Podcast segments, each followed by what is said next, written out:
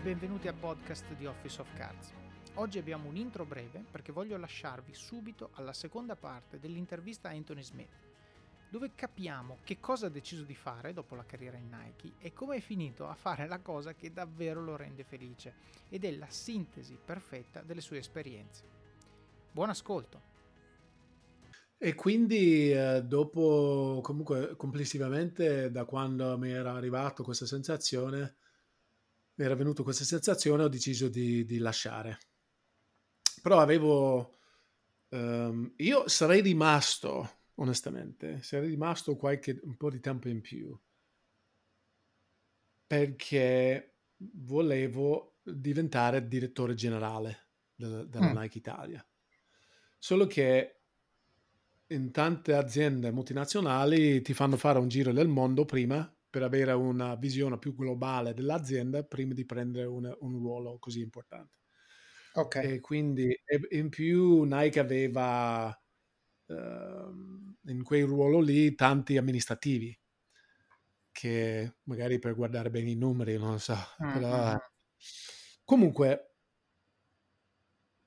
E siccome non era possibile perché uno avrei dovuto fare un giro del mondo e vuol dire che non avrei visto mio figlio per un po'. Certo. E due, perché il direttore generale era nuovo e quindi era lì da un anno e quindi, quindi ho detto vado adesso. Quindi ho fatto un'altra scelta di andare in un'altra azienda come stepping stone. Okay. Perché sapevo che andavo a smettere, però sono andato in quell'azienda che era Levis con la massima professionalità e ero country managing director delle Levis. Ah, ok. Quindi hai preso il ruolo ma nell'altra azienda. Come? Hai preso il ruolo di managing director ma nell'altra azienda. Nell'altra azienda, sì. Ok. Perché io sapevo che comunque, sai, avere un ruolo così, quando tu sei... hai certi ruoli, comunque fai consulenza, fai coaching, comunque perché a me piace, quando io aiuto manager imprenditori ancora oggi, mi piace perché è un ruolo che ho già avuto e quindi so cosa vuol dire. Ma è questo che ti rende utile, no? Perché a me piace, sì, piace sempre dire che quando tu fai un ruolo che ti apre determinate viste, riesci ad aiutare meglio le persone che lo fanno, perché capisci il problema, perché l'hai avuto tu. Sì. Certo. E quindi infatti quello che tu hai appena detto è uno dei feedback che ricevo spesso dalle persone che guardano i miei video. Dicono: si capisce che tu sai com'è la vita in azienda, perché l'hai vissuto, perché ho tanti esempi, tante storie, tanti casi. E ti possono venire queste cose solo se hai vissuto queste cose. Certo. E quindi poi dopo quando è stato? Sì, 2001, alla fine all'inizio di 2003 comunque ho smesso e così ho fatto un'altra esperienza interessante. Ok. Che sono andato a New York a studiare recitazione. Oh wow, ok. Perché una delle cose che mi piaceva di più, e questo lo sapevo, ho detto qualsiasi cosa che io faccio nella mia vita andando avanti, io voglio stare sul palco, voglio parlare con la gente, voglio parlare in pubblico, voglio fare... E quindi siccome il discorso di fare l'attore mi ha sempre affascinato, ho deciso di andare a studiare. Ok. Quindi sono andato a New York e ho studiato recitazione e questo è comunque stato, quindi alla fine ho fatto qualche film, cortometraggio, ho fatto 2 film, erano qui su Sky in Italia. Non so se hai presente il film Mine. No, però magari lo mettiamo nelle show notes, lo cerco. Non c'ero io in quel film, però gli stessi registi, 2 ragazzi giovani, io sono gli stessi con cui ho fatto altri 2 film cortometraggi. Ah, ok. Quindi E niente, comunque anche quella è stata una bella esperienza di crescita, di aumentare la mia consapevolezza. Quindi tu l'hai fatto per skill gap, no? Tu hai detto io voglio fare determinate cose, voglio parlare in pubblico, voglio avere una buona oratoria, eccetera, eccetera, vado a fare recitazione. Per togliermi... Sì, però l'ho fatto soprattutto perché è una cosa che ho sempre voluto fare, avevo sognato di fare quello e quindi ho detto lo voglio fare. E quindi questo comunque è una delle più grandi soddisfazioni che ho nella vita, perché questa è una cosa che non mi può togliere più nessuno, quell'esperienza. E quindi se penso a tante persone che lavorano per anni e si sognano di fare magari un anno sabbatico piuttosto che di avere una pausa per fare qualcosa che hanno sempre voluto fare, io l'ho fatto e quindi sono molto contento di questo. Perché poi la cosa bellissima che hai detto è che nessuno te lo può più togliere. Ecco, questo secondo me è importante per tutte le persone che, come hai detto tu, magari si prendono una pausa, magari decidono di fare un corso. Io insisto molto, no, sui corsi gratuiti. Ormai non ci sono più scuse. Vuoi imparare qualcosa? Vai su Coursera, Udemy, Linda, YouTube addirittura, impari qualcosa e poi resta tuo, che sicuramente ti dà un angolo che altri non hanno, perché l'esempio che hai detto tu prima, no? Mi hanno messo a vendere cose della Nike alle basi NATO, perché ero militare, quindi tu avevi quell'angolo che dice io capisco quel tipo di cliente, capisco quel tipo di mondo, conosco i vostri prodotti, quindi 1+1 tac, mi metti lì. Ecco, io quello che dico sempre è tante più cose tu impari e riesci a mettere nel curriculum dicendo che ho fatto questo, ho fatto quello, poi ho una conoscenza non solo teorica ma ho anche fatto un po' di pratica, eccetera, eccetera, tanto più tu diventerai un essere unico, un essere con caratteristiche difficili da trovare sul mercato, il che quando stai cercando lavoro è una gran figata per due motivi. Uno, perché certi lavori, cioè a parità di tutto, scelgo sempre quello che ha più skill, no? Quindi se io devo assumere un direttore vendite e ho due persone che sono uguali sul curriculum, uno parla anche il tedesco, l'altro no, sceglierò quello che parla anche il tedesco perché mi dà la possibilità in più, a parità di tutto. Quindi è sempre meglio avere la skill in più. Due, perché tanto più unico sei, quanto più hai potere negoziale a livello di stipendio. E quindi questo secondo me è molto importante, perché tu dici io so queste 30 cose, ragazzi, a me questo danno, quindi se mi volete dovete darmi questo. E quindi questo secondo me è un consiglio veramente molto importante, che sono sicuro ha aiutato poi anche te. Sì, no, fondamentale.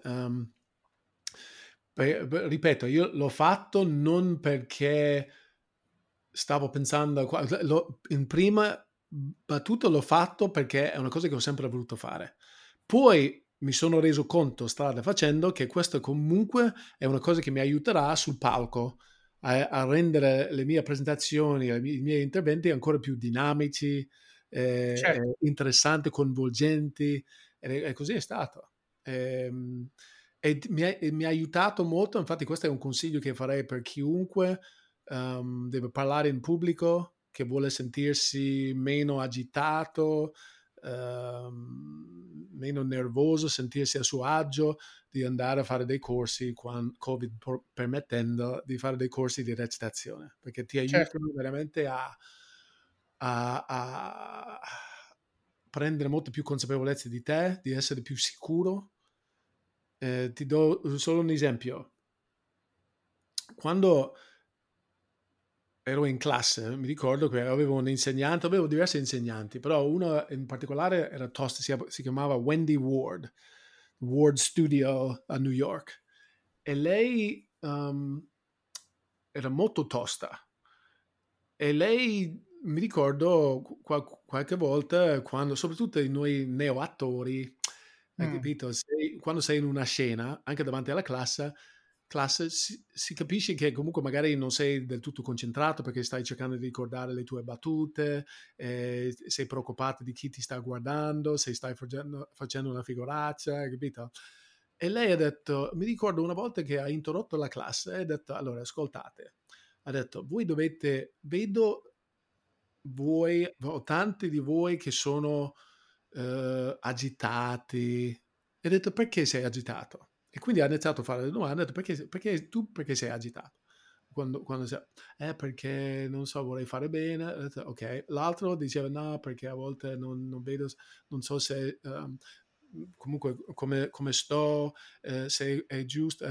Vedete, queste sono cose che non dovete pensare, perché dovete ricordarvi una cosa: quando siete in scena, voi non siete tu come attore, tu non sei la cosa più importante in quella scena. Certo. La cosa più importante nella scena è quello che il tuo personaggio è in quella scena a fare. Questa è la cosa più importante. Tu non conti. Certo. Quindi tu devi essere quella persona e capire perché sei in quella scena, cosa sei lì a fare, come si sente, perché si sente così, e tutto il resto sarà tutto. Quindi anche le persone che mi chiedono un consiglio per parlare in pubblico, sentirsi a suo agio, questa è la prima cosa che gli dico. Ho detto, guarda che quando tu sei sul palco, se tu sei agitato, renditi conto che tu non sei la cosa più importante sul certo. palco. La cosa più importante non sono le tue slide, non è che se tu riesci a fare una bella figura o altro. La cosa più importante è quella che tu sei lì a trasmettere, quella che tu sei lì a comunicare a quelle persone, quella che certo. vuoi lasciare a quelle persone. Questa è la cosa più importante. E se tu ti concentri su quello, vedrai che questo essere nervoso comunque, non dico che sparisce, però sarà molto molto meno. E certo, quindi anche perché dà peso alla preparazione che hai fatto, no? Cioè comunque se tu dici l'ho preparato, l'ho ripetuto 50.000 volte, lo so, eccetera, eccetera, cioè devi fare affidamento sulla preparazione, non su quello che quel momento ti dà. Una delle mie massime preferite è, adesso la so in inglese, ma è tipo non ci eleviamo al livello delle nostre aspettative, ma cadiamo al livello della nostra preparazione.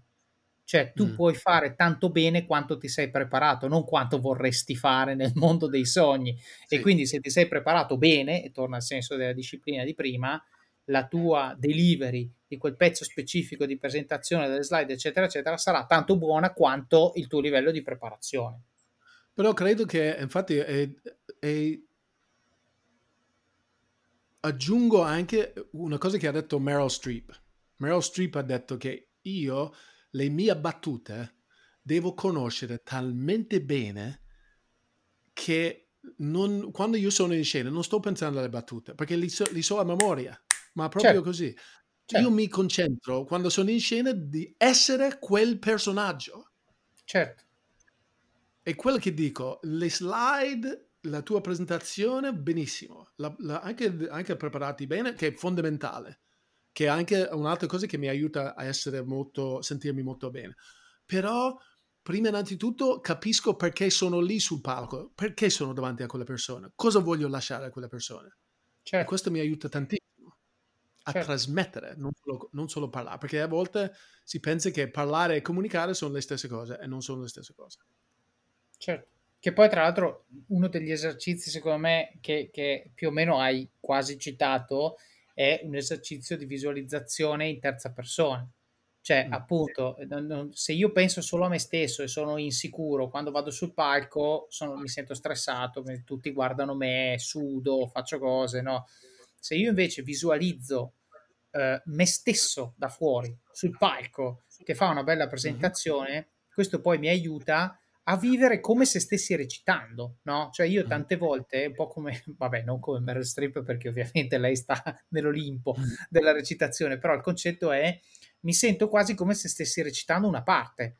Quindi è per me estremamente rilassante, perché è quasi autoplay, no? Non me ne rendo conto. Per me lì escono parole, perché mi sono preparato talmente tanto e mi sono visualizzato facendo un buon mestiere, che quando sono lì effettivamente faccio un buon mestiere. Diventa quasi come se fosse un'altra sessione di pratica, non la sessione vera e propria. Tra l'altro questo mi fa venire in mente che avevo letto un articolo che diceva che hanno messo, sai, quei caschi che vanno a misurare, quelle cuffiette che misurano la tua attività del cervello, no? Quanto il cervello è attivo sì. durante determinate situazioni, e l'hanno messo a Neymar, sai, no? Il giocatore di calcio, e sostanzialmente gli hanno fatto giocare una partita di allenamento così, con questa cosa, perché volevano vedere il livello di attività cerebrale mentre giocava.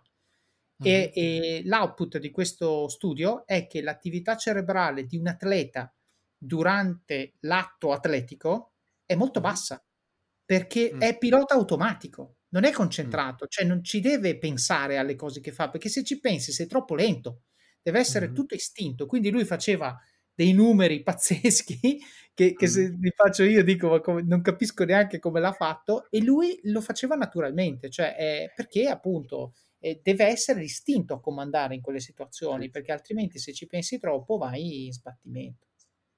Sì. E quindi ha fatto recitazione per un anno? Ha fatto in totale per 2 anni, però on and off, quindi a volte andavo a New York, a volte studiavo qua, e quindi dopo? E dopo, allora... Quindi adesso siamo nel 2007, sì. Un'altra cosa che ho fatto, quindi sempre tornando sul discorso di credere in te stesso, e di... una cosa che ho notato, quando dopo aver studiato, ho detto, comunque se vuoi fare l'attore devi essere preparato. Quindi io ho studiato prima di cercare qualsiasi lavoro, che non è quello che fanno tanti. Io comunque ho deciso di ho detto, prima di andare a cercare lavoro devo studiare, e quindi ho studiato per poco più di un anno, perché ho detto devo creare una base, se no. E quindi e poi una volta sono andato a New York per 3 mesi dall'Italia, perché stavo vivendo in Italia. E sono andato a New York per 3 mesi. Ho subabitato una camera in un appartamento e per quei 3 mesi vivevo insieme a un danzatore e un'attrice di teatro. L'altra attrice di teatro era in tour e lei comunque è per quello che io ho preso la sua camera. Mi ricordo la prima sera che eravamo lì in 3 a bere una birra, e loro mi hanno chiesto, detto, Anthony, allora quindi sarai qui per 3 mesi, cosa farai in questi 3 mesi? E io ho detto no, ma intendo a lavorare come attore. E c'era un silenzio. Loro si sono guardati come volessero dire, questo qua non capisce quello che sta dicendo, lui pensa che sarà facile, e invece loro non sapevano quella che io avevo fatto prima di arrivarci. E quindi, perché io ho detto, so che per fare l'attore sicuramente tu hai un prodotto da vendere, e questo prodotto sei tu, quindi devi capire chi sono i tuoi clienti, casting director, agenti, registi con cui vuoi prendere contatto, e devi venderti a loro. E quindi in quei 3 mesi, anzi nei primi 10 settimane, le prime 10 settimane, perché ho smesso di fare audizioni dopo 10 settimane, perché ho detto fra 2 settimane devo tornare a casa. In quel periodo lì, già nella prima settimana sono riuscito ad avere 2 agenti che mi rappresentavano. In tutto questo tempo ero come dirlo, I was submitted for. Ti candidavano. Sì, sono stato candidato per più di 217 audizioni. Wow. No, aspetta, no, candidato non vuol dire che mi hanno però voglio dire in 10 settimane. Sì. E io ho fatto audizioni 38 volte. E in queste 38 volte ho preso 10 lavori. Wow. E ho guadagnato $4.500 in 10 settimane. In 10 settimane. Certo. E quindi quando racconto questo, soprattutto a quelli che ambiscono di fare l'attore, magari dicono sì, però non hai mai fatto un film con Denzel e quindi cosa me ne frega. Ho detto però io so che ci sono tante persone che vorrebbero avere quei risultati lì. Certo. E quindi alla fine di queste 10 settimane, perché avevo un routine, ero disciplinato, sapevo cosa stavo facendo, ho imparato, ho studiato anche mentre ero lì e quindi ho sfruttato quel periodo al massimo. Alla fine di questi 3 mesi, la ragazza che si chiama Cheryl, io l'ho vista poco. E lei mi ha chiamato sul cellulare e lei ha detto: no, volevo salutarti e volevo dirti una cosa. Ha detto: quando tu hai detto che venivi qua a lavorare, io non credevo mai che tu saresti riuscita a fare quello che hai fatto. Certo. Ha detto: io volevo congratularmi con te e dirti che tu mi hai ispirato, perché certo, tu mi hai insegnato delle cose che io stesso non sapevo. E quindi ti ringrazio e ti auguro tante belle cose. Quindi questa comunque per me è stata una bella soddisfazione. Questo episodio è supportato da Scalable Capital, il tuo compagno ideale per iniziare a investire in modo semplice, sicuro e conveniente. Con oltre 600.000 clienti, Scalable è una piattaforma regolamentata e questo è molto importante, ragazzi, perché vi offre una possibilità di investire in azioni, ETF e fondi partendo solo da €1. Ma perché dovreste iniziare a investire? È semplice. Primo, l'inflazione, che se aumenta di questo passo diminuisce di molto il nostro potere di acquisto. Secondo, se pensate oggi che la pensione che avrete quando ci andate a 80 e passa anni vi permetterà di sostenere lo stile di vita che avete, vi faccio tanti auguri. E il terzo, per chi ne ha i figli. Io ad esempio ho un fondo per le mie bambine, piani di accumulo per me, investimenti diversificati per obiettivi che hanno orizzonti temporali diversi. Con Scalable puoi dare forma ai tuoi obiettivi di investimento e sfruttare appieno il suo potenziale per far crescere i tuoi risparmi nel tempo. L'importante è iniziare per step e Scalable non ti permette solo di acquistare azioni o ETF, ma anche di imparare come funziona il mondo degli investimenti. Scopri di più su come Scalable può trasformare il tuo approccio agli investimenti visitando il link in descrizione. Ricorda, con Scalable il tuo viaggio finanziario può iniziare solo con €1. Non aspettare, investi nel tuo futuro oggi stesso con Scalable Capital. E quindi cosa ho fatto? Siccome in quel periodo lì ho visto quanta gente c'era che voleva fare l'attore, che aveva un approccio molto superficiale, che hanno detto: adesso faccio 2 corsetti e poi dopo mi candido per fare dei lavori. Ho detto: ma non sei pronto, ecco, certo. Ma non sei pronto, ma cosa stai facendo? E quindi quando ero a fare audizioni, ho fatto anche qualche lavoro in modo molto umile come extra, no? E, certo, e quindi qualcuno, entravamo sempre nelle stesse conversazioni. Tu cosa fai? Allora come hai fatto a avere la gente? Quanti lavori ti trovi? Allora in audizioni, eccetera, eccetera. E quindi quando fai questo tipo di conversazioni volta dopo volta dopo volta, mi sono reso conto di quanta gente non sapeva come cavolo promuoversi come, certo, attore.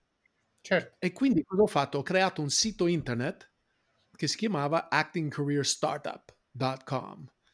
Okay. E quando l'ho fatto, sempre tornando al discorso di credere in te stesso, qualcuno ha detto: sì, però Anthony, c'è qualcuno che già sta facendo una cosa così, yeah, non avrai molto successo. Invece sono arrivato al suo picco, io andavo in giro a intervistare casting director, agenti, altri attori, tante persone diverse di diverse parti del settore. Ho scritto delle cose della mia esperienza e ho creato un sito che aveva più di 500 pagine. Wow. Ho messo delle pubblicità di Google sulle pagine. Mm-hmm. E avevo all'apice della sua esistenza avevo 75.000 visite al mese. Wow. Ma quindi era un sito per attori, cioè che insegnava agli attori, aspiranti okay, attori, e gli insegnava come essere casted. Sì, comunque che parlava di fare lo startup della tua carriera da attore, come farlo. Io ho sempre detto che credo che tutti possono insegnare qualcosa. Io ho detto: io non ho mai fatto un film con Denzel o con Meryl Streep o con Al Pacino, però se tu non hai fatto niente, ho fatto più di te, quindi, certo, io ti posso aiutare a iniziare e a raccontarti quello che ho fatto io. Poi dopo, certo, magari a un certo punto avrai bisogno di qualcun altro, però intanto era interessante. Tu hai fatto un esercizio di una pulizia incredibile, perché, scusami, questo è geniale. Tu hai scomposto il processo, Quindi per quanto riguarda te, ti dici io non ho un sogno, io ho un processo. Il mio processo è, io sono un prodotto va venduto, chi è il mio cliente, e ti sei studiato il cliente, le sue esigenze, dove va, cosa vuole, cosa cerca.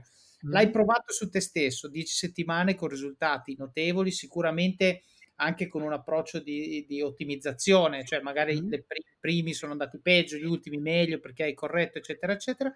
Dopodiché hai detto, aspetta un secondo, quello che io ho fatto per me è un prodotto di per sé, no? E ci sono persone che, by the way, sono quelli che stanno nei casting con me, che non vengono presi, che potrebbero beneficiare di questo approccio. Quindi creo un sito web che racconta questo prodotto e definisco, questa è la cosa che hai appena detto, mi è piaciuta tantissimo, definisco una nicchia di mercato. La nicchia di mercato è, vuoi quello che ti insegnerà, vuoi l'actor studio? No? Quello che ti insegnerà a fare Al Pacino ti costa un sacco di soldi, prendono uno su 1 milione, quindi se vuoi provarci, provaci.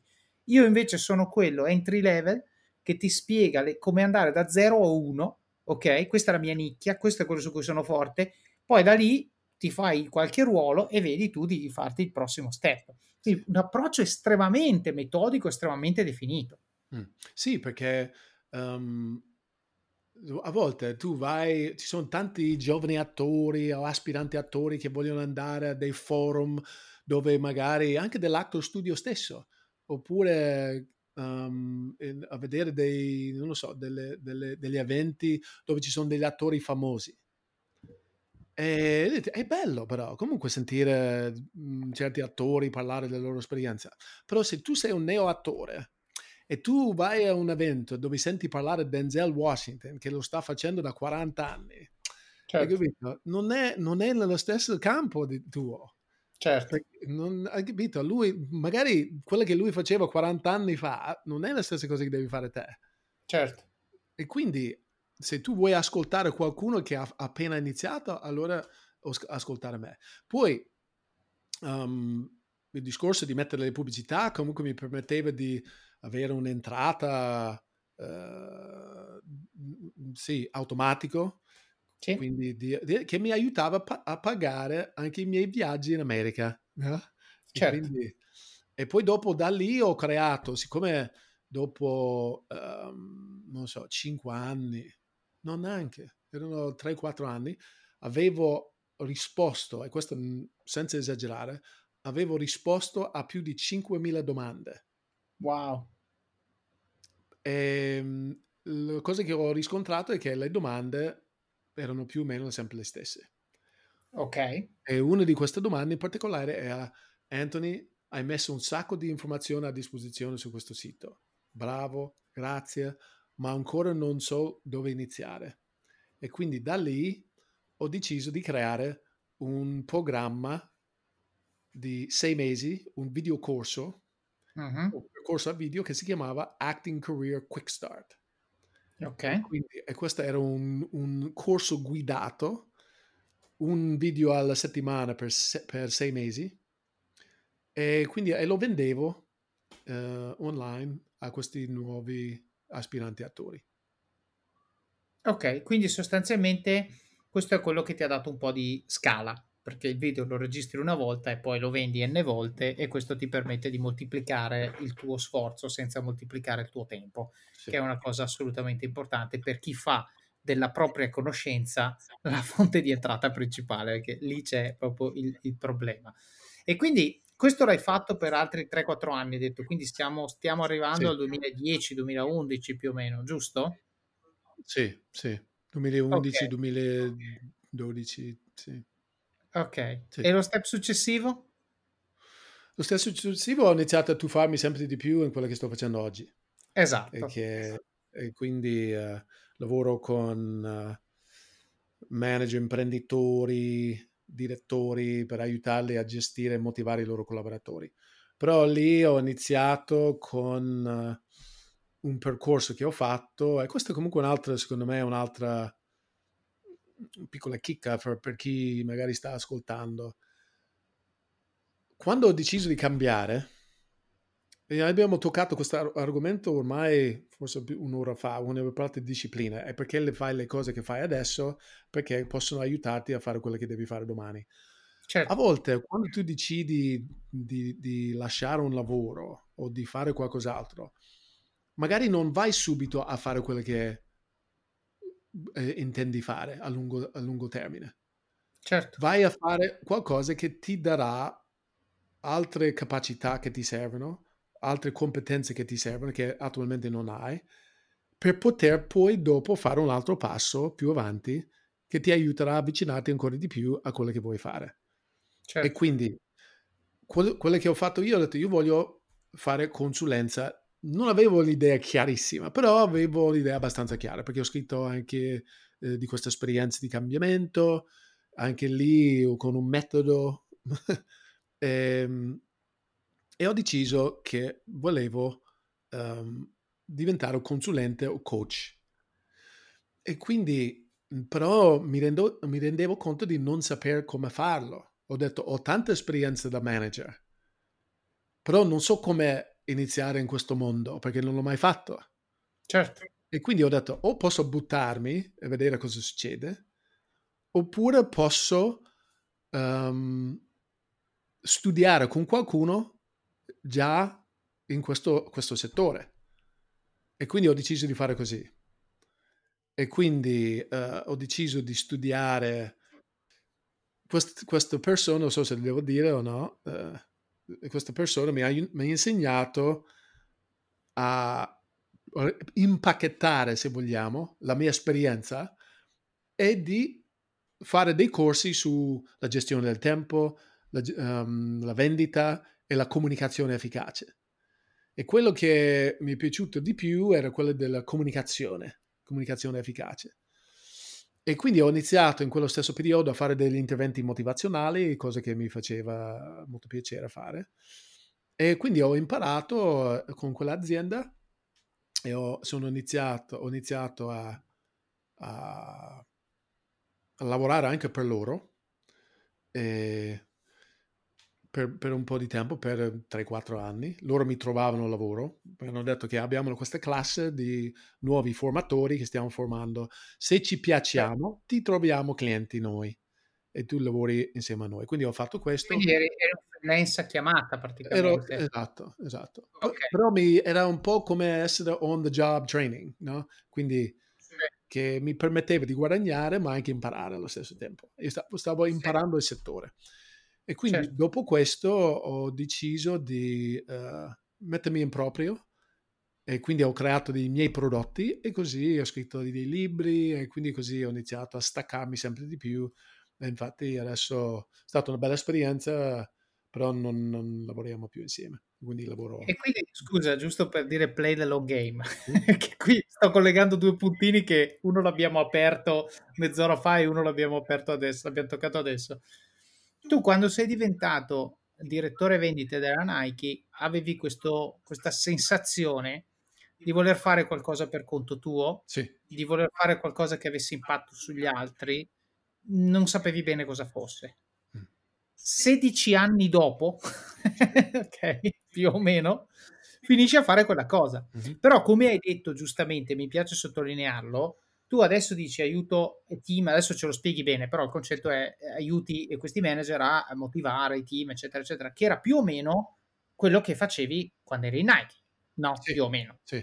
Però di mezzo ci sono l'esperienza in Levis, l'esperienza di recitazione, l'esperienza di lavoro col sito web, l'esperienza per questa azienda in cui hai imparato, ti pagavano per imparare il mestiere, eccetera, eccetera, e solo allora tu hai preso quella che era l'esperienza dell'epoca della Nike, più tutti questi puntini, tutte queste esperienze che sicuramente ti hanno arricchito, ti hanno dato altre cose che puoi trasmettere alle persone che adesso aiuti.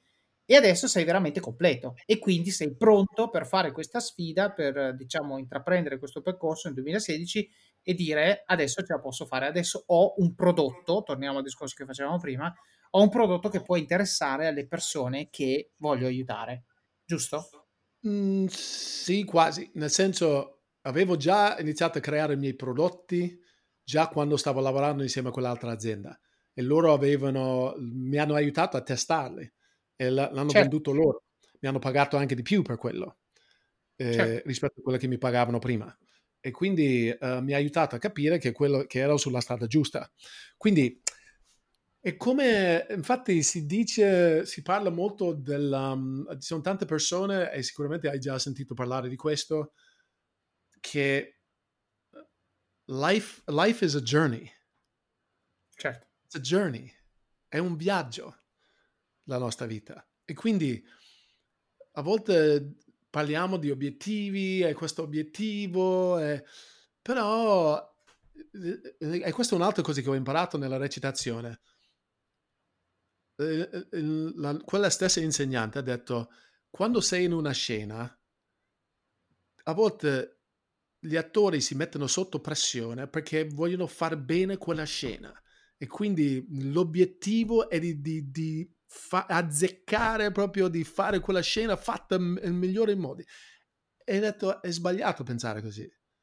Ha detto, tu devi essere presente in ogni istante di quella scena, e se tu sei presente vedrai che alla fine la scena verrà bene.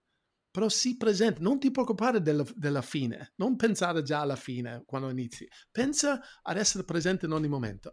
E questo è quello che sto cercando di fare io, di godermi i vari periodi della mia vita, le varie esperienze che sto facendo, perché non sei mai arrivato, non mi sento mai arrivato. Quando arrivo a questo, ad esempio, già un paio di anni fa o qualche anno fa, quando sono arrivato a potermi staccare e iniziare a lavorare per conto mio, mi rendevo conto che stavo ancora crescendo, non ero ancora arrivato dove volevo arrivare. E adesso, solo 2 anni fa, ho iniziato a fare un'altra trasformazione ancora, di digitalizzare il mio business. E questa è un'altra sfida, che sono in mezzo a questo adesso. E quando sono arrivato a un certo punto lì, sono pronto a finalmente a raggiungere milioni di persone. Questo è quello che voglio fare. Certo, quindi il discorso famoso che dicevamo prima della scalabilità del tuo sforzo, no? Certo. Infatti, voglio dire, noi ci siamo conosciuti abbastanza di recente grazie appunto a un ascoltatore che ci ha messi in contatto e che ringraziamo. Io quindi ho scoperto il tuo mondo, ho visto il tuo gruppo Facebook, ho visto i tuoi video di leadership, eccetera eccetera, e quindi immagino che sia questo quello che intendi quando dici sto creando, sì, digitalizzando, eccetera, sì, eccetera, così che posso raggiungere milioni di persone. Sì, sì, sì, sì, perché il mondo oggi, anche se noi siamo qui a fare un podcast, e quindi comunque dobbiamo pensare a nuovi modi di raggiungere le persone, perché tutti non comunicano nella stessa maniera, e tutti, certo, ad esempio, ci sono tante persone che hanno voglia di sentire il podcast, altre persone vogliono vedere i video, altre persone piacciono la parola scritta, per esempio. Quindi è importante, secondo me. Poi mi diverto a fare video. Quando io mi sveglio la mattina e so che devo fare dei video, sono contentissimo, perché mi piace un sacco. Certo, si vede che hai uno bravo che ti fa la post-produzione. Io veramente, quando faccio la post-produzione di podcast, mi annoio da matti. Però, devo dire, serve, no? Serve, e quindi, voglio dire, fare un prodotto fatto bene, torna al discorso della disciplina. La voglio fare? No. Deve essere fatta? Sì. Quindi la faccio e il podcast, appunto, viene pubblicato. Senti, parliamo un po' di leadership, dai, parliamo un po' di management, parliamo un po' di quello di cui tu parli oggi, no? Cioè, sostanzialmente dei motivi per cui le persone vengono a cercarti per chiederti aiuto. Io ho visto alcuni tuoi video, no? Tu hai un sacco di video che sostanzialmente raccontano i 5 passi della leadership, i 9 step dell'autoconsapevolezza, eccetera, eccetera. Non so se ci vuoi dare qualche teaser, qualche piccolo, anche magari prendendo spunto dalla tua storia, come li hai pensati, qual è l'aneddoto che te li ha fatti venire in mente, se c'è qualcosa, giusto per far capire anche alle persone quanto, diciamo, un approccio teorico e strutturato alla leadership e al management può aiutare, perché sembra una cosa naturale, secondo me, per chi lo vede da fuori dice, vabbè, insomma, alla fine cosa vuoi che sia? In realtà, quando le cose vanno bene, sì, è naturale, devo dire, quando le cose vanno bene, quando dall'altra parte c'è una persona che rispetta il tuo ruolo, c'è una persona motivata che ti ascolta, eccetera, eccetera, è facile, devo dire, sono il primo a dirlo. Però quante volte capita? Perché tu alla fine spesso e volentieri hai magari la persona che non è molto motivata, la persona che non vuole fare quello che dici, che non riconosce la tua autorità, la persona che magari non ce l'ha con te ma ce l'ha con l'azienda e quindi comunque è poco produttiva e però tu devi estrarre valore anche da queste persone. Quindi magari se ci puoi raccontare un pochino i vantaggi dell'approccio strutturato del tuo metodo, giusto a far capire anche agli utenti, a chi ci ascolta, che cosa c'è di disponibile, e poi ovviamente chi vuole approfondire lasceremo tutti i riferimenti nelle show notes. Sì, allora, innanzitutto ci sono delle persone che gestiscono risorse umane, come hai detto tu, che non hanno queste difficoltà che tu hai citato e non sanno come risolverle.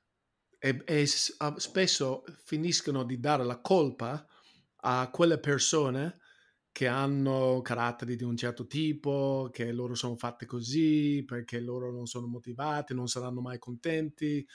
Certo. Però secondo me come manager, come leader, devi imparare come gestire quelle persone. Certo. E quindi non è facile dare la colpa a loro. È come quando tu vuoi, quello che dico spesso è che quando tu vuoi entrare in casa tua, cosa ti serve per entrare in casa tua? Ti serve una chiave. Se tu, cosa succede quando tu provi a entrare in casa tua con una chiave diversa rispetto a quello? Non ci entri. È la stessa cosa quando gestisci le persone. Se tu stai cercando di motivare una persona o comunicare a una persona che non ti segue perché stai utilizzando la chiave motivazionale o comunicativa diversa, sbagliata, non entrerai mai nella testa di quella persona. E devi capire le persone come sono. Però prima di fare quello che dico sempre è che, e questa è un'altra cosa che comunque mi ricordo da un'altra esperienza che ho avuto, che ho come motivational coach con un allenatore di calcio di Serie A, Stefano Pioli, che è l'attuale allenatore del Milan. Quando lui era a Bologna e Lazio, abbiamo lavorato insieme per 5 anni. E in quel periodo ho avuto a che fare con tanti allenatori, anche soprattutto del settore giovanile, che era una passione mia all'epoca, perché mio figlio giocava. Ma quando loro mi chiedevano dei consigli veloci per motivare i giocatori o per motivare anche il manager, per motivare i collaboratori, io ho detto sì, però il primo consiglio che ti posso dare è di iniziare a guardarti allo specchio, perché metti che io ti insegno una tecnica e la tecnica non funziona, tu cosa fai? Come fai a aggiustare il tiro se non capisci neanche perché la tecnica non sta funzionando? Se la tecnica non funziona, forse perché sei tu che non funzioni, non sei consapevole della tua comunicazione, di quella che funziona, di quella che non funziona e perché. E quindi prima innanzitutto dobbiamo farti guardarti allo specchio, e questa è la prima cosa. E adesso un bel caffè finito. Perché rischiare di rimanere senza caffè quando puoi abbonarti a Caffè Borbone? Prezzi vantaggiosi, costi di spedizione inclusi, tante possibilità di personalizzazione e l'abbonamento lo sospendi quando vuoi. Decidi tu la frequenza, la qualità, scegli tra le cialde e capsule compatibili e crea il tuo mix di gusti e miscele. Mai più senza caffè con l'abbonamento Caffè Borbone. Tutte le info su caffèborbone.com. Poi, pensando a un'altra cosa che tu hai detto tempo fa, il discorso di essere felice. Quindi se tu stai facendo un lavoro che ti piace, è molto più facile che tu sarai disciplinato, starai sul pezzo per cercare di imparare il più possibile, per cercare di imparare di più, per migliorarti in questa cosa. E quindi se tu fai il manager, la prima domanda che ti faccio è, una volta che ti guardi allo specchio, ma ti piace fare questo? Ti piace fare il manager? Ti piace gestire le persone? Certo. Perché se ti rompe le scatole e ti demotiva te, se tu sei demotivato, come fai a motivare gli altri? Se tu non sei motivato. Certo. Quindi questa è una cosa importantissima. Poi, per iniziare il discorso della leadership, io penso a un video che ho fatto. Se uno si immagina un cerchio, non so se hai visto questo video, immagini un cerchio, all'interno del cerchio sei tu che gestisci e immagini che comunque ci sono altri uomini intorno a te dentro questo cerchio, e queste sono persone intorno a te nel tuo team con cui sei molto soddisfatto, fanno il loro lavoro in modo soddisfacente, portano avanti le cose, ti danno pochi problemi, che non vuol dire che sono sempre d'accordo con te, però lavorano bene, ti puoi fidare di loro, sono responsabili, affidabili. Però la mia esperienza mi insegna che probabilmente ci sono delle persone anche fuori da questo cerchio nel team, quindi persone che fai più fatica a gestire, che hanno le caratteristiche di qualcuno che hai nominato prima. Sono persone a volte a cui spieghi le cose 100.000 volte e continuano a non capire, continuano a sbagliare. Sono persone che fanno finta di non capire. In realtà capiscono benissimo, solo che non vogliono capire, vogliono fare cavoli loro. O persone che sono permalose, che devi sempre pesare tutte le parole giuste per dire le cose, perché se dici le cose nel modo sbagliato, chissà quanto tempo ci vorrà per ricoverarla.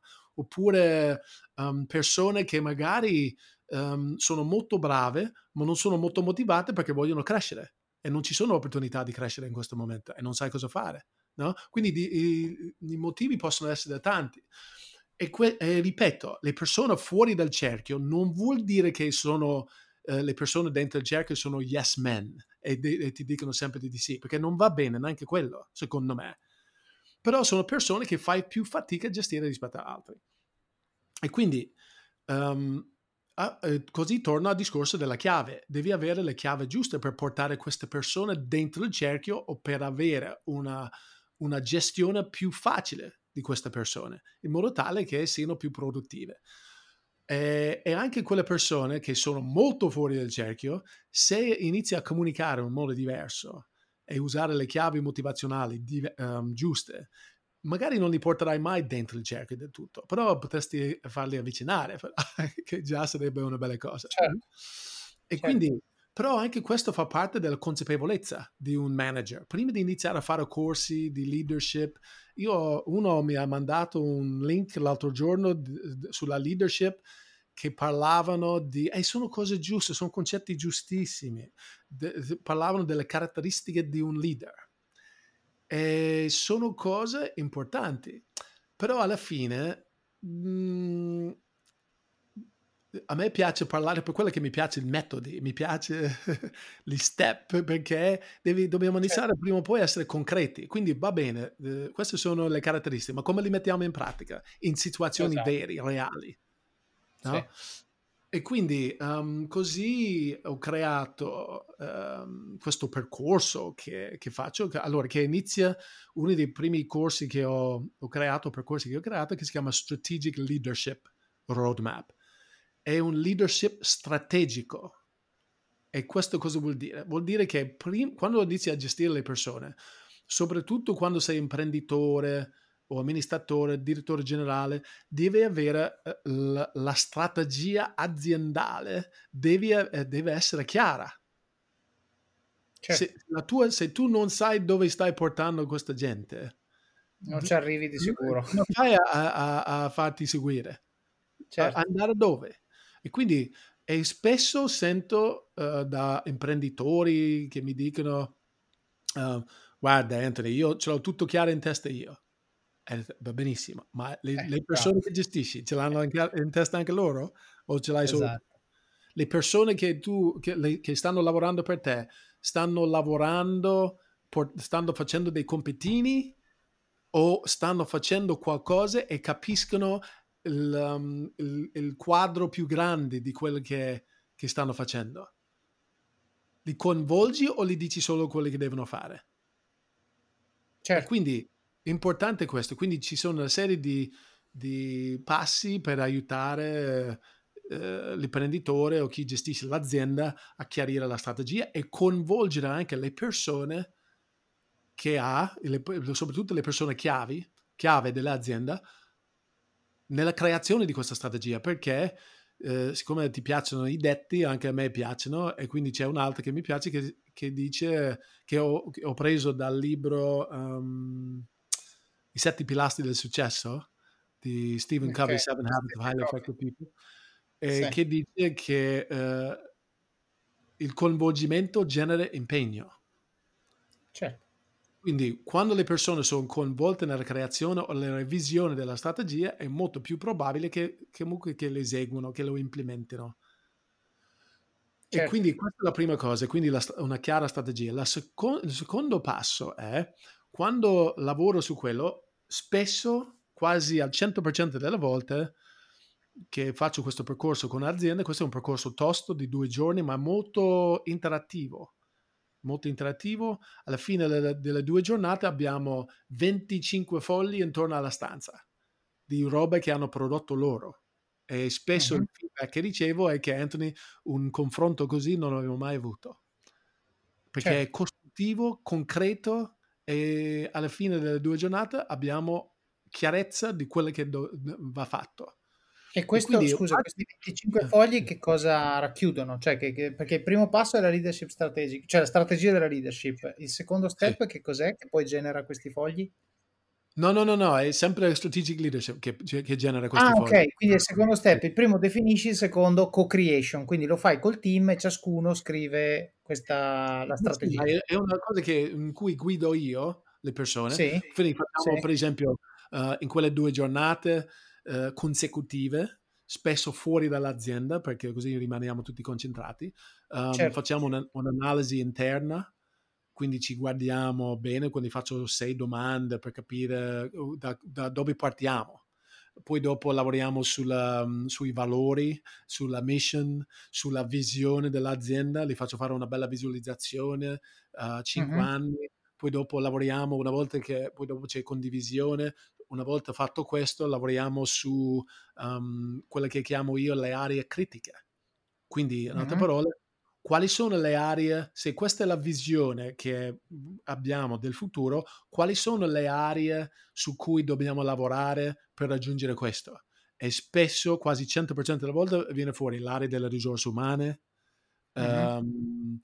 l'area commerciale, e poi in qualche altra azienda la logistica, l'amministrazione, queste cose qua. Però, e quindi soprattutto, siccome la cosa che interessa a me maggiormente è, siccome credo che siano le persone a far andare avanti le cose nell'azienda, allora ho creato un altro percorso che da implementare dopo Strategic Leadership, che si chiama Come Voglio Io. E si chiama Come Voglio Io perché se tu segui questi 7 passi in Come Voglio Io, è molto più probabile che le persone che gestisci faranno le cose come vuoi tu. Adesso ho capito, perfetto. Quindi è Come Voglio Io, però in realtà è come portare loro a fare le cose come le vuoi tu. Bellissimo. E quindi per questo è comunque la cosa che forse faccio di più, perché questo, quando arriva a questo livello qua, mentre Strategic Leadership è più per imprenditori e chi gestisce l'azienda, quello che ho riscontrato in questo periodo, ci sono tanti manager, direttori, responsabili che vogliono investire in se stessi, e quindi questa parte qua è più per loro e anche per imprenditori, però anche per i manager, questo Come Voglio Io, che consiste in questi 7 passi. Uno, la prima cosa che ti aiuta ad avere chiarezza nel creare la chiarezza dei ruoli e le responsabilità in azienda, e il disegno dei processi lavorativi. Quindi ci sono dei processi che vanno disegnati, i macro processi inizialmente, in ogni area dell'azienda. Prendiamo ad esempio l'area commerciale, dal primo contatto fino alla fatturazione, consegna e follow-up post vendita. Ci sono una serie di passaggi che devono succedere, e devono succedere non come vuole ogni singolo venditore, devono succedere come voglio io, capito? Certo. E quindi, però ancora qua coinvolgiamo i venditori o anche l'amministrazione, dipende dal processo su cui stiamo lavorando, che, coinvolgiamo le persone che sono coinvolte nella gestione di questo processo. E quindi una volta che disegni il processo devi mettere i KPIs all'interno del processo per vedere gli indicatori, in modo tale che possiamo capire se quello che abbiamo disegnato sta funzionando e come sta funzionando, no? Certo. Per esempio, tornando all'esempio della vendita, se abbiamo X contatti, per ogni 10 contatti che chiamiamo, quanti appuntamenti riusciamo a avere? Di questi appuntamenti, certo, quanti fanno un acquisto? Certo. Tutte queste cose qua.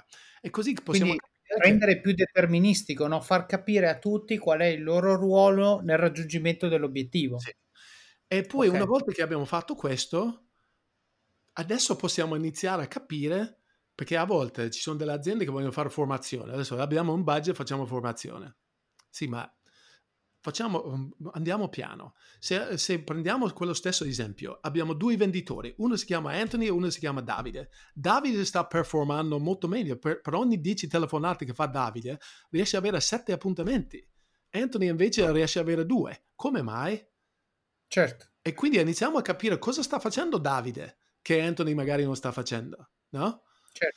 E quindi poi questo comunque ci aiuta a capire come vogliamo che la gente lavori in azienda. Il prossimo passo poi è, per ogni persona che lavora all'interno di quel processo, dobbiamo creare una scheda di valutazione. Qualcuno lo chiamerebbe job description. A me non piace quello, però è molto simile. In questa scheda che creo io, o che faccio creare dai miei clienti, ci sono gli obiettivi di questo ruolo, ci sono le mansioni di questo ruolo e ci sono le caratteristiche personali che chiunque deve avere per svolgere al meglio queste mansioni di questo ruolo, e ci sono le competenze che servono per svolgere questo ruolo. E quindi questi sono elencati. Chiediamo ancora una volta la condivisione, il coinvolgimento della risorsa, e poi dopo io lo faccio come capo, la risorsa lo faccio fa la sua scheda, poi dopo ci incontriamo e vediamo insieme per creare una scheda definitiva. Una volta che è creato questo, allora mandiamo la risorsa ancora nel suo ufficio per creare per fare un'autovalutazione su ognuna di queste mansioni e ognuna di queste caratteristiche. Perché che tra l'altro questo step va a risolvere il problema cronico, secondo me, che c'è in tantissime aziende, che è un disallineamento fra quello che il mio capo pensa che io debba fare e quello che io penso di dover fare, no? Perché appunto io avevo applicato a questo lavoro 20 anni fa quando c'era una certa job description, poi l'azienda è cambiata, il mio mestiere è cambiato, nessuno si è mai preoccupato di scrivere esattamente cosa devo fare. Ce lo siamo detti, però nel dirsi le cose si è generato magari un misunderstanding, un disallineamento, e quindi il fatto di prendersi del tempo e scrivere, tra l'altro tu hai detto che qualcuno la chiamerebbe job description, ma in realtà c'è una cosa che tu hai detto che in una job description non c'è, che sono gli obiettivi, sì, no? Perché un conto è le mie mansioni, sì, le competenze che mi servono per fare questo mestiere, sì, ok, tutta job description, ma gli obiettivi, quindi di fatto che cosa determinerà il successo di me in questa funzione è fondamentale, e così siamo allineati. Il mio capo e io abbiamo raggiunto un accordo su quali sono le cose che alla fine dell'anno, alla fine del mese, alla fine del trimestre, quello che è, definiranno se io ho vinto e quindi ha vinto l'azienda oppure no. Sì. E quindi possibilmente queste cose devono essere, soprattutto le mansioni, devono essere bianco o nero, o l'hai fatto o non l'hai fatto.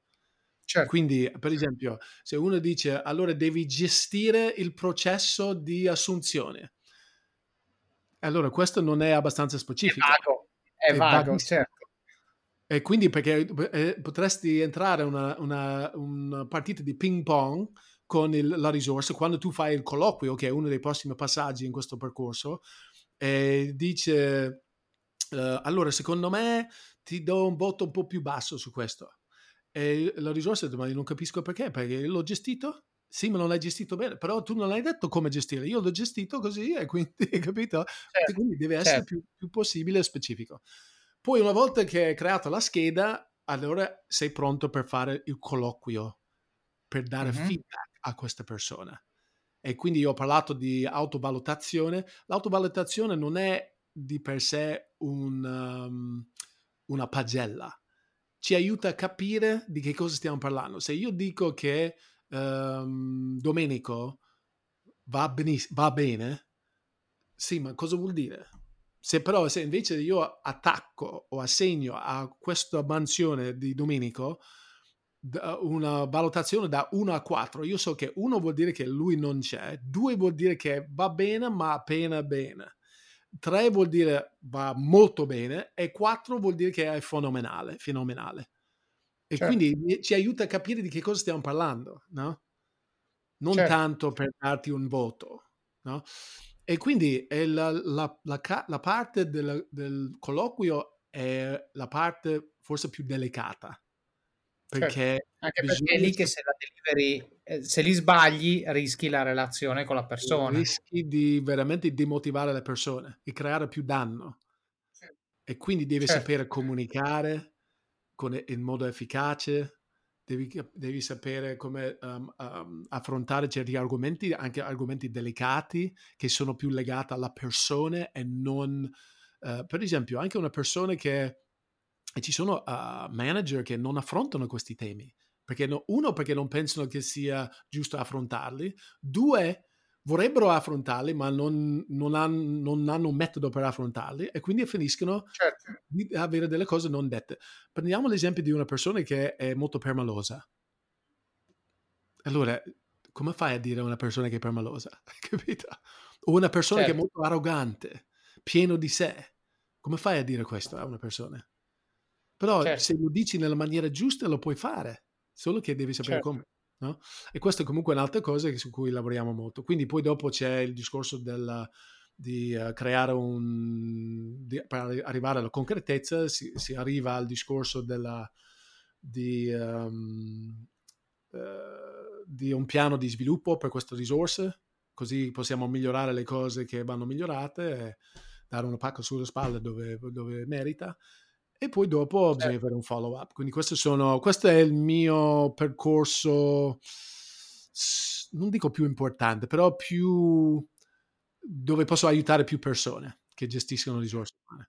E poi dopo ci sono altri percorsi che hanno a che fare con i segreti della comunicazione efficace e, certo, e poi anche le chiavi della motivazione.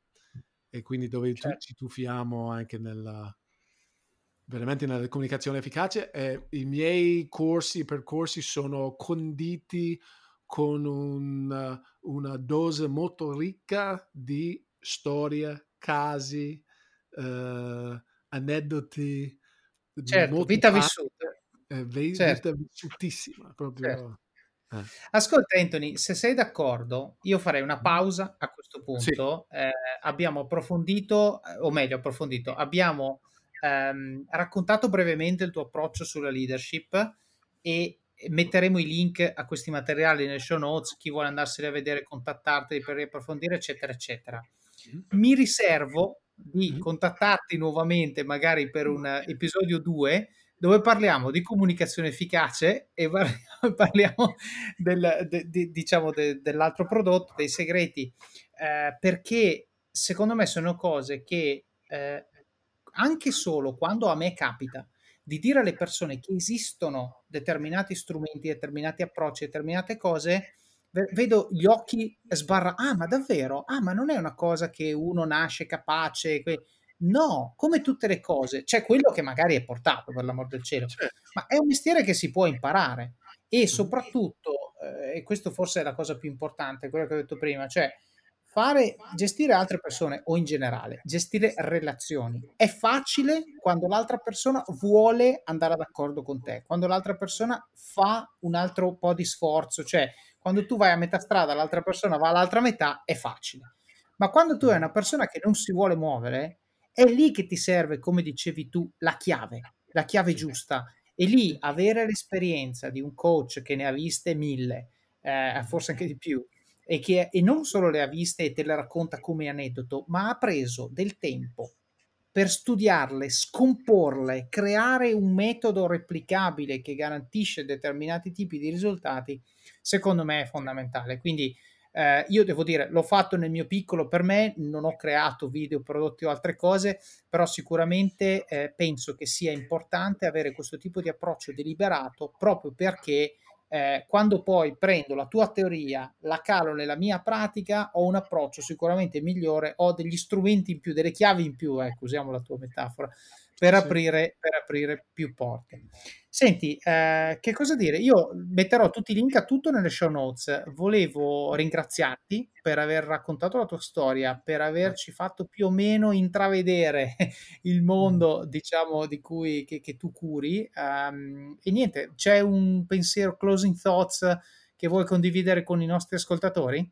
Allora, io direi che stare qui con Davide, questo comunque è un'ottima piattaforma dove prendere spunti, imparare varie cose, perché nessuno è nato imparato, nessuno finisce mai di imparare, e quindi se vuoi crescere, pensare a questo in linea con quello che hai appena detto, Davide. Questa è una cosa che ho detto anche io in un video che ho fatto oggi, proprio che solo perché se tu hai una difficoltà di relazione, di gestione, di carriera, di qualsiasi cosa, e l'hai avuto anche per tanto tempo e non lo sai risolvere, sappi che, qui c'è un altro detto, Davide, la vita ti continua a presentarti lo stesso problema finché non riesci a risolverlo. Ecco. E quindi perché quando riesci a risolverlo non è più un problema. E quindi, e l'altra cosa che voglio dire è che solo perché hai una difficoltà da superare e non ci stai riuscendo e non capisci neanche come farlo, non vuol dire che non è possibile. Vuol dire che non hai ancora imparato come farlo.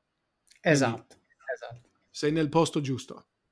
Quindi chiudiamo con la citazione dal film The Matrix, no? Quando Neo gli dice, ma tu sai guidare l'elicottero? E risponde, not yet, non ancora. E poi gli carica il programmino e a quel punto lo sa guidare. Va bene, Anthony, senti, grazie mille di tutto. Alla prossima, direi.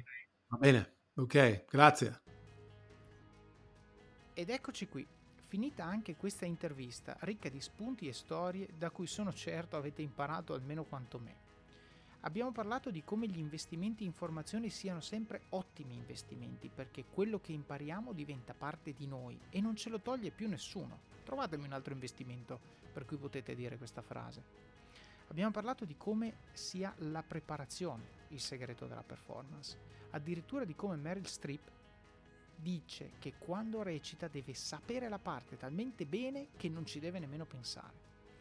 Abbiamo parlato di come arrivare a fare un mestiere, di come per arrivare a fare un mestiere serve una pianificazione meticolosa e di come ogni esperienza sia utile e possa contribuire a renderti pronto per il lavoro che vuoi veramente.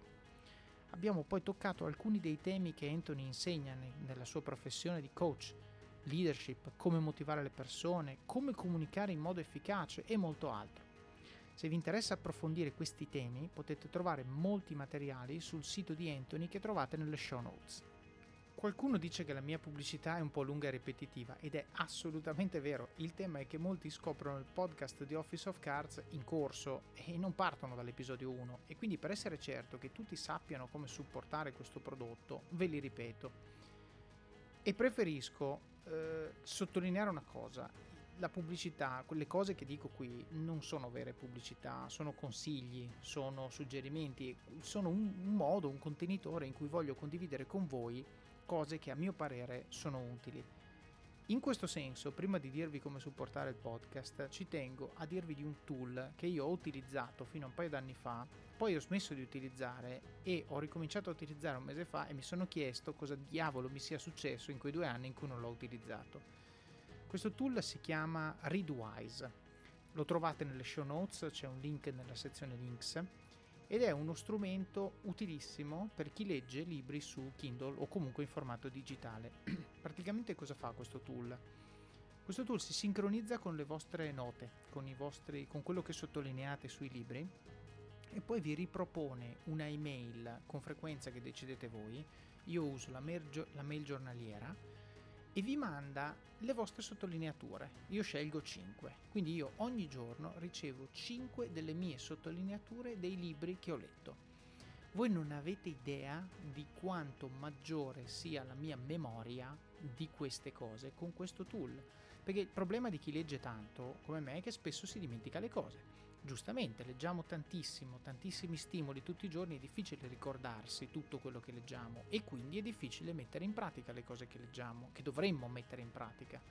Ecco, con Readwise voi avete comodamente nel vostro inbox tutti i giorni un numero di sottolineature di passaggi che vi hanno colpito, che vi hanno segnato, che volevate ricordare tutti i giorni.